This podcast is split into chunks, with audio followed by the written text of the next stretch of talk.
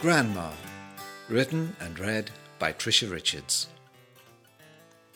Waking up one morning, I knew it was the day that super scary Grandma was coming here to stay. The sun, it might be shining, but a shadow soon would fall when we would hear the bell, then her shouting up the hall. Where are you all, my darlings? I know you have been waiting. It really was a dreadful sound. Her voice, it was so grating.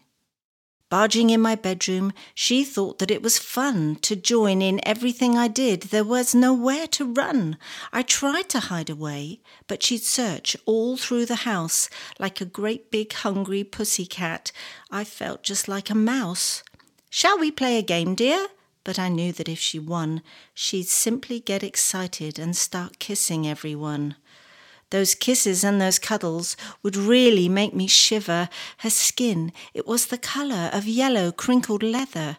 Her perfume was a mixture of mothballs and stale booze. And then she would insist on taking off her shoes. She said, My bunions pain me. As she wriggled rancid toes, I nearly passed right out as the smell went up my nose. Dinner was a nightmare. I thought it would not end. All the time her chewing almost drove me round the bend. Her teeth resembled gravestones. Breath smelt like blue cheese. The smell of garlic came from her with every other wheeze. Talking with a mouthful, we were covered with a spittle, and after every meal she devoured peanut brittle.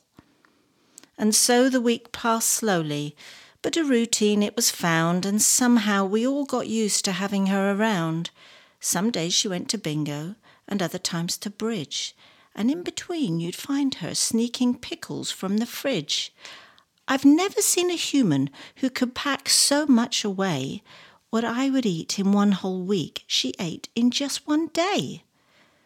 And then, before we knew it, she said, It's time to go, but I have had a lovely stay and want you all to know that any time you need me, I can be here in a flash. With that, she waved and kissed us all and said she had to dash. And now the dust has settled, the smell has blown away.